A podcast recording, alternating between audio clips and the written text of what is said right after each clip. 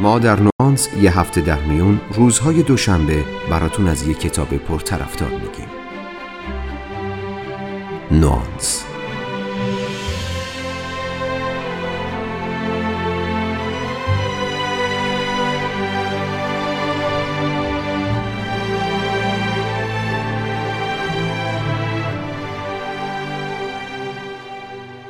کم نبودن لحظه هایی که توی زندگی از خودمون پرسیدیم. چرا زندگی کردن انقدر سخته؟ یا اصلا چرا دارم این زندگی رو ادامه میدم؟ خب آخرش که چی؟ بعضی همون تونستیم برای این خب که چی یه جوابی پیدا کنیم. بعضی همون هم نه. حالا دلیلش هر چی که باشه گاهی وقتا یه اتفاقی تو زندگیمون میفته که کمک می‌کنه جواب معقولی واسه این سوال پیدا کنیم. مثل ملاقات با یه شخص خاص یا خوندن یک کتاب که نگرشمون رو نسبت به خیلی چیزها تغییر میده. رمان راهبی که فراریش را فروخت برای خیلی ها تو دنیا چنین کتابی بود. داستانی به قلم رابین شارما نویسنده هندی کانادایی که تخصص اصلیش مشاوره در حوزه مدیریته اما دستی هم تو نوشتن داره و از غذا تو داستانهای بظاهر سادش دنبال یه چیز مهم میگرده.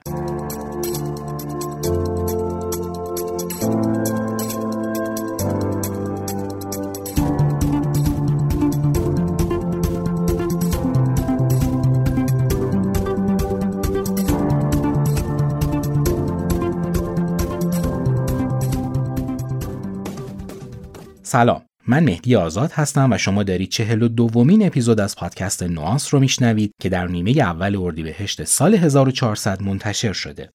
همونطور که از مقدمه متوجه شدید تو این اپیزود برخلاف اپیزودهای قبلی می‌خوام یه رمان رو بهتون معرفی کنم. البته همین ابتدا بگم که قرار نیست براتون از ساختار داستان و پیرنگ و زمینه و مضمون بگم. شاید فقط یکم بگم. راهبی که فراریش را فروخت داستان وکیلی رو از زبان یکی از کارآموزان سابقش نقل می‌کنه. وکیلی به نام جولیان منتل وکیلی بسیار موفق و سرشناس که با وجود شهرت و ثروت یک چیز خیلی مهم رو توی زندگی کم داره. ماجرا از زمانی آغاز میشه که جولیان در یکی از جلسات دادگاه سکته می‌کنه. این سکته تلنگری میشه به وکیل داستان ما که بله یه جای کار درست نیست. بعد از مرخصی از بیمارستان جولیان منتل هر آنچه که داره رها می‌کنه و سفری رو شروع می‌کنه به شرق تا متوجه بشه زندگی یعنی چی در دل کوههای هیمالیا در جایی ناشناخته و پنهان مردان و زنانی رو ملاقات می‌کنه معروف به خردمندان سیوانا که جولیان منتل رو در جمع خودشون میپذیرن و بهش قول میدن که راه و رسم زندگی رو بهش یاد بدن. البته شرط و شروطی هم براش می‌ذارن که بعدا براتون در موردش صحبت می‌کنم. جولیان پس از ماهها زندگی با خردمندان سیوانا برمیگرده و اصل داستان از جای شروع میشه که جولیان داره هر آنچه از زندگی با خردمندان سیوانا آموخته به کارآموز سابقش یعنی جان یاد میده. چیزهایی که جولیان میگه همون چیزهایی هستن که تو این اپیزود می‌خوام براتون تعریف کنم.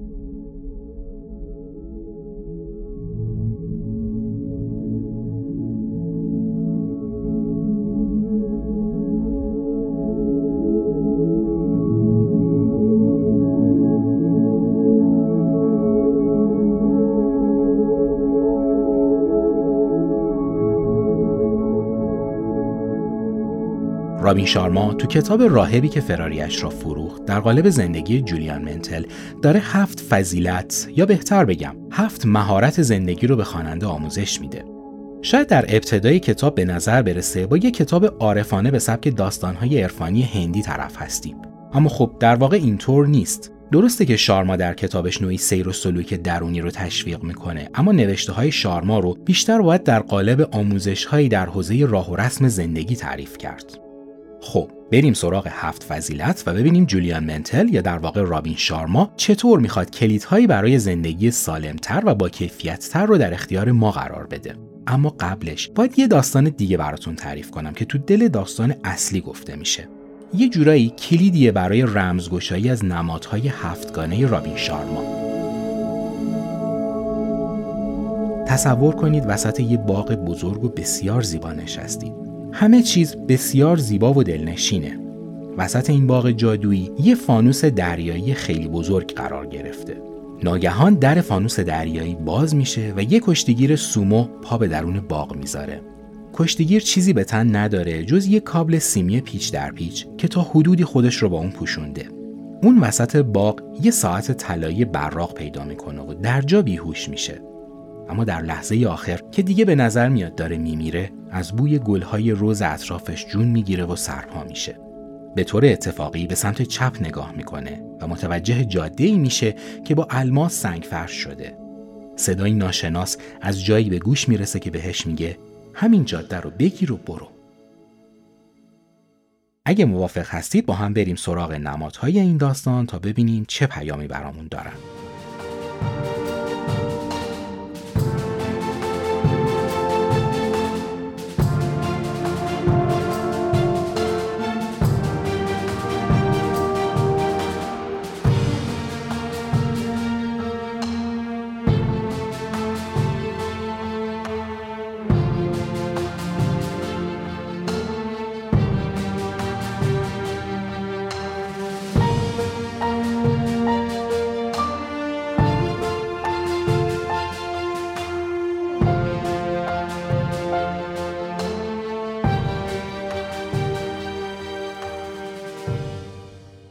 نخستین فضیلتی که تو داستان ازش یاد میشه تسلط بر ذهنه. اگه قرار باشه باغ زیبایی داشته باشیم باید دائم ازش مراقبت کنیم. باید بهش برسیم و از علفهای هرز پاکش کنیم. ذهن ما همچنین کیفیتی داره. اگه لحظه به لحظه مراقب ذهنمون نباشیم تبدیل میشه به جایی برای رشد علفهای هرز ترس، ناامیدی، حسادت، خشم و چیزهای دیگه‌ای که می‌تونند به سرعت جای باورهای درست و سالم رو تنگ کنن. پس اولین وظیفه ما در طی مسیر زندگی اینه که تا حد ممکن ذهن خودمون رو پرورش بدیم و در نظر داشته باشیم که بخش زیادی از کیفیت زندگی ما به کیفیت افکارمون بستگی داره. رابین شارما در این فصل از کتاب نشون میده چطور میشه از برچسب زدن به مسائل پرهیز کرد. درک می‌کنیم که هر ماجرایی ممکنه در وهله اول نامطلوب به نظر برسه اما اگر درست مدیریت بشه می‌تونه سرانجام خوبی داشته باشه. شارما داستان معلمی رو توی روستای هند نقل می‌کنه. معلم چندین سال تلاش کرد تا والدین و مسئولین منطقه رو مجاب کنه ساختمان قدیمی مدرسه رو تعمیر کنن. اما کسی به خرجش نرفت. تا اینکه یه شب ساختمان مدرسه به کل در آتش میسوزه و معلم روستا همه رو برای ساخت یه مدرسه جدید متقاعد می‌کنه. اینکه چطور از دل یک حادثه نامطلوب به یک ایده مطلوب برسیم فقط از دست یک ذهن باز و پالایش یافته برمیاد. یکی از راهکارهایی که شارما تو کتابش و به ویژه در بخش اول خیلی روی اون تاکید می‌کنه یاد گرفتن تکنیک های ذهن آگاهی یا همون مایندفولنسه. شاید بعد نیست همینجا اضافه کنم که اصولا کتاب راهبی که فراریش را فروخت یه اثر کاربردی و تمرینیه و شارما هر جایی که امکانش بوده به تناسب داستان تکنیک هایی رو هم در اختیار خواننده خودش قرار میده.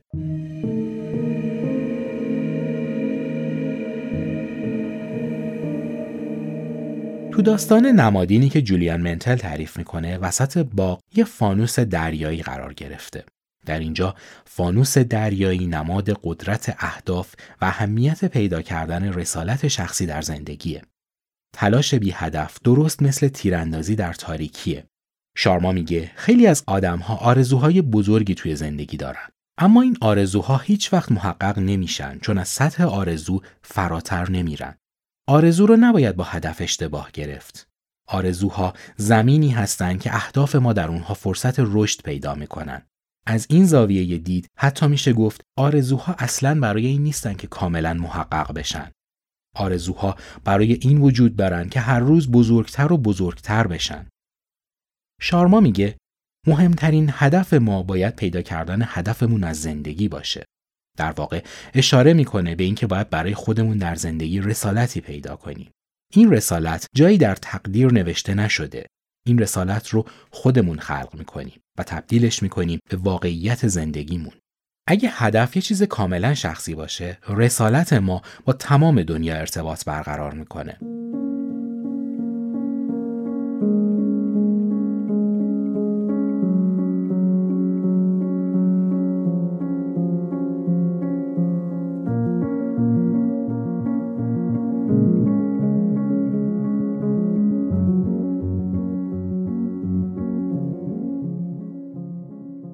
در ادامه داستان دیدیم که یک کشتیگیر سومو از داخل فانوس دریایی بیرون میاد. کشتیگیران سومو در فرهنگ ژاپنی سمبل کایزن هستند.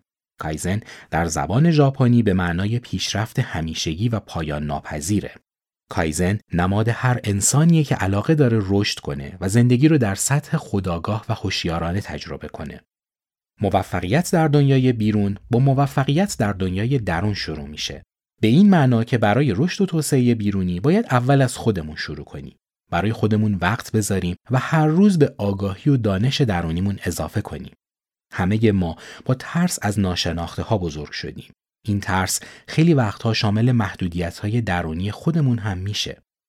روی زمین دراز بکشین و تا جایی که می‌تونید شنا سوئدی برید. بسته به آمادگی بدنیتون به جایی می‌رسین که احساس می‌کنید این دیگه حد نهایی توان شماست. درست همون لحظه که داشتید بدن خودتون رو روی زمین رها می کردید یه شنای دیگه هم برید.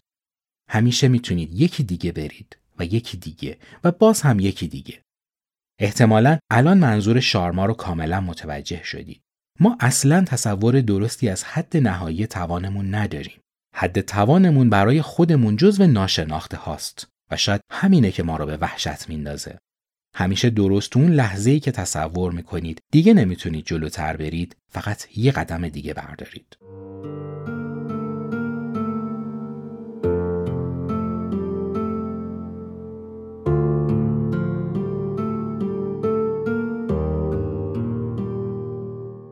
یکی از سختترین و در این حال جذابترین تکنیک های شارما تو این بخش ارائه میشه. خیلی ساده است. ببینید از چه کاری میترسید انجامش بدید.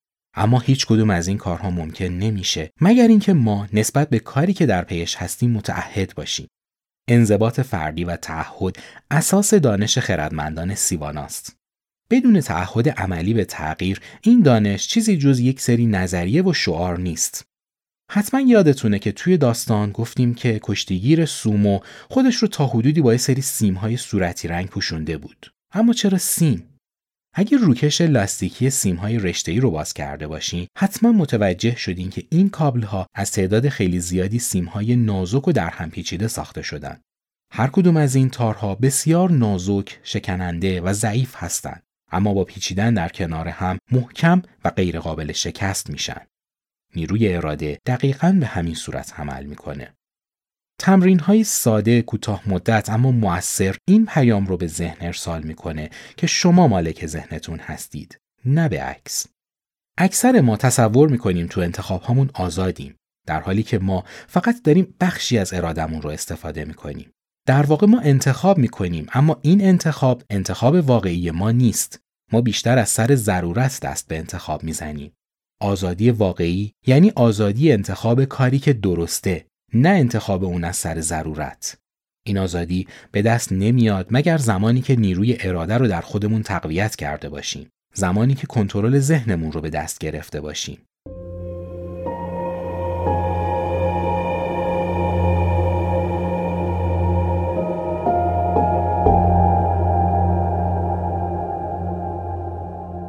میگن اون روزی که دندون داشتم نون نداشتم حالا که نون دارم دندون ندارم.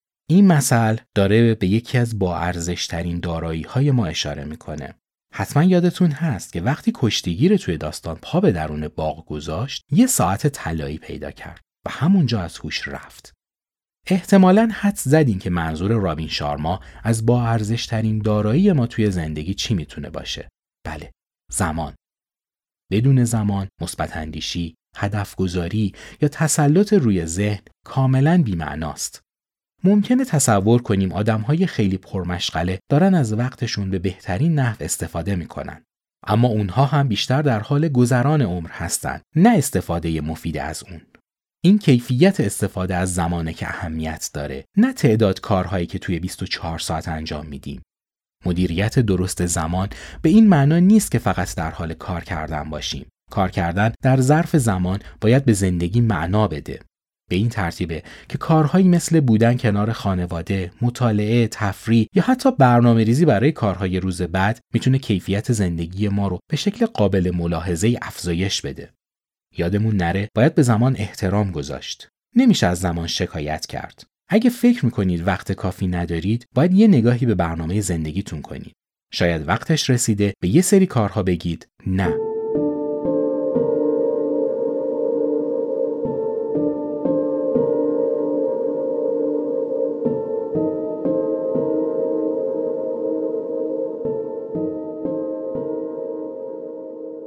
شارما تو کتابش یه ضرب المثل نقل می‌کنه که میگه قسمتی از عطر گل روز همیشه روی دست کسی که اون رو به تو بخشیده میمونه. همین عطر گل روز بود که سومای بیهوش داستان ما رو نجات داد.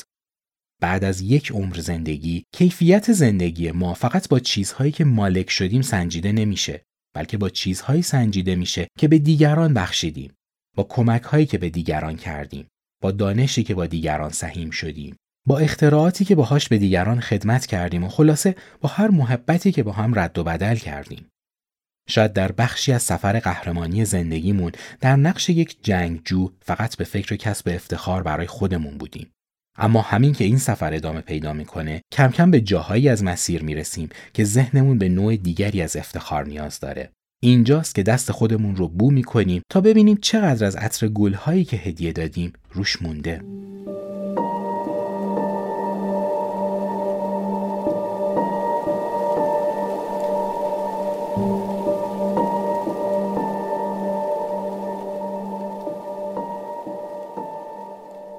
تا اینجا معنای شش نماد از داستان جولیان منتل رو شناختیم و فقط موند هفتمین و آخرین نماد. یادتون نرفته که در پایان داستان چی شد. سومو متوجه جاده پوشیده از الماس میشه و صدایی که بهش میگه همین راه رو بگیر و برو. جاده سنگفر شده با الماس نماد آخرین فضیلت زیستن و زندگی آگاهانه است. آخرین فضیلت درباره زندگی کردنه. زندگی اون هم در لحظه حال پذیرش همه چیز به معنای اونچه که هست. گذشته تمام شده و آینده هنوز از راه نرسیده. پس زندگی فقط در لحظه حال حقیقت داره. فضیلت هفتم ممکنه در نگاه اول در تناقض با فضیلت‌های قبلی به نظر برسه. اگه زندگی فقط در لحظه حال جریان داره، پس برنامه ریزی و هدف گذاری چه معنایی داره؟ اگه قرار کنترلی روی شرایط نداشته باشیم و صرفا اونها رو با آغوش باز بپذیریم، پس آزادی انتخاب کجای زندگی ما قرار می‌گیره؟ اما وقتی کمی عمیقتر به ماجرا نگاه کنیم متوجه میشیم این فضیلت ها هیچ تضادی با هم ندارن. چه زمانی دارید برای آینده برنامه ریزی می‌کنید؟ در زمان حال. چه زمانی دارید زندگی رو به شکل واقعی تجربه می‌کنید و دست به انتخاب می‌زنید؟ بله، در زمان حال. پذیرش زمان حال اصلا به معنای پذیرش شرایط نامطلوب نیست. به معنی دست روی دست گذاشتن و هیچ کاری نکردن هم نیست. زندگی در لحظه حال بیشتر به این معنیه که لحظه اکنون رو با تمام خوبی ها و بدی هاش تجربه کنیم. خودمون رو فریب ندیم. نه از موهبت های لحظه حال چشموشی کنیم نه اینکه چشممون رو به روی ناهنجاری ها ببندیم. چون لحظه حال دقیقا همون لحظه ای که می‌تونیم برای بهتر شدن کیفیت زندگی خودمون و دیگران توش برنامه ریزی کنیم. فرار به آینده خیالی و دلخوش بودن به گذشته از دست رفته تا به حال باعث خوشبختی هیچ کس در لحظه حال نبوده و نخواهد بود. داریم نزدیک میشیم به پایان این اپیزود از نوانس. ممنونم که تا اینجا من رو همراهی کردید. مثل اپیزودهای قبلی من تلاش کردم مضمون اصلی کتاب راهبی که فراریش را فروخت رو بهتون معرفی کنم.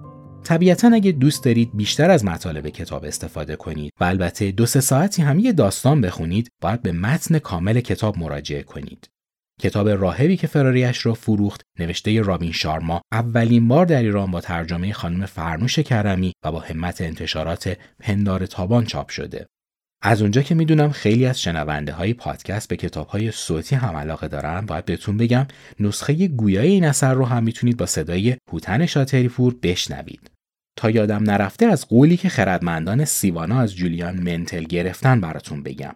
یوگی رامان همون کسی که به جولیان منتل آموزش می‌داد در ابتدا این قول رو ازش گرفت که هر وقت با سبک زندگی خردمندان سیوانا و فضیلت‌های هفتگانه آشنا شد برگرده و هر آنچه یاد گرفته به بقیه هم یاد بده. البته به این شرط که اونها هم هر چیزی رو که یاد گرفتن به دیگران آموزش بدن. به این ترتیب رسیدیم به پایان این اپیزود. امیدوارم لذت برده باشید. مثل همیشه منتظر شنیدن نظرات و پیشنهاداتتون هستم. و خوشحال میشم اگر معرفی این کتاب رو دوست داشتید پادکست ما رو به دوستانتون هم پیشنهاد کنید. تا دو هفته دیگه و اپیزود بعدی روز و روزگارتون خوش.